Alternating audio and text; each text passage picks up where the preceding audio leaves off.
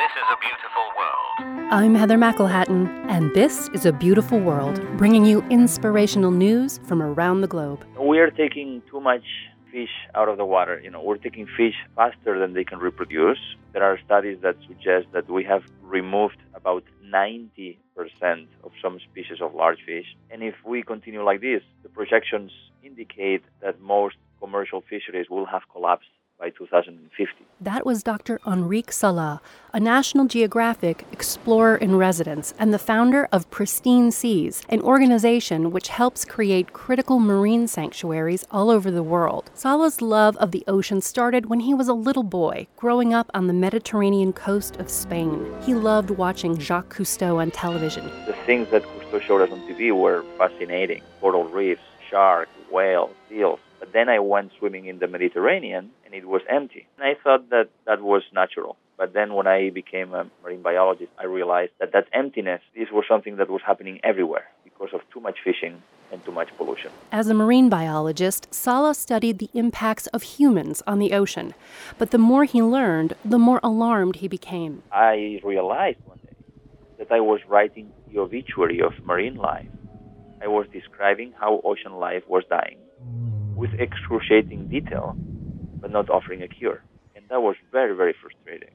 So I decided to quit academia, stop writing the obituary, and work on the cure for these problems affecting the ocean. Sala realized it was imperative to protect pristine seas before they were gone. So he started an organization called Pristine Seas, which is dedicated to creating no take marine sanctuaries all over the world. No take means no fishing, no drilling, and no mining. He says that marine reserves are like bank accounts. By saving principal amounts of fish and marine life, they have longer to grow and reproduce. And this increased capital then in turn spills out over the boundaries of the reserves and replenishes nearby fishing areas. These marine reserves are a win-win, and not only they will help bring back the health of the ocean, but also they will create jobs and help our economy.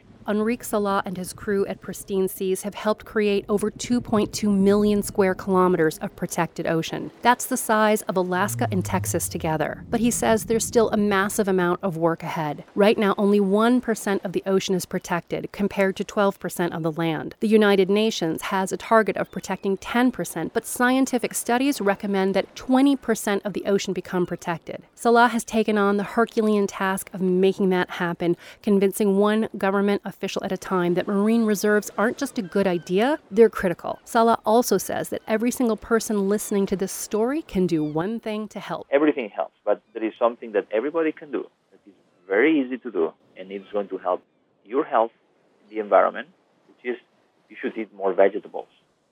It, it helps tremendously the environment the ecological footprint of meat is enormous. The good news is, Sala truly believes there is still hope for the health of our oceans, which, as Jacques Cousteau said, is not only a major food source for us, it's one of the sources of all life. We know that when we protect a place, marine life comes back spectacularly.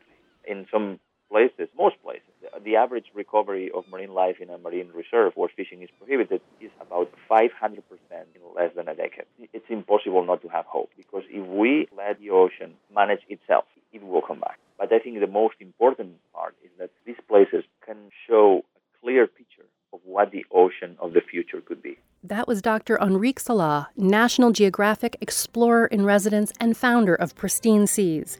You can find out more about his work in his new book titled Pristine Seas Journeys to the Ocean's Last Wild Places. My idea of a beautiful world is one where all the species living with us are abundant enough to be able to replenish their populations, where no species is going to go extinct because of human activity. I'm Heather McElhatton, and this is A Beautiful World. Brought to you with help from the Pohlad Family Foundation.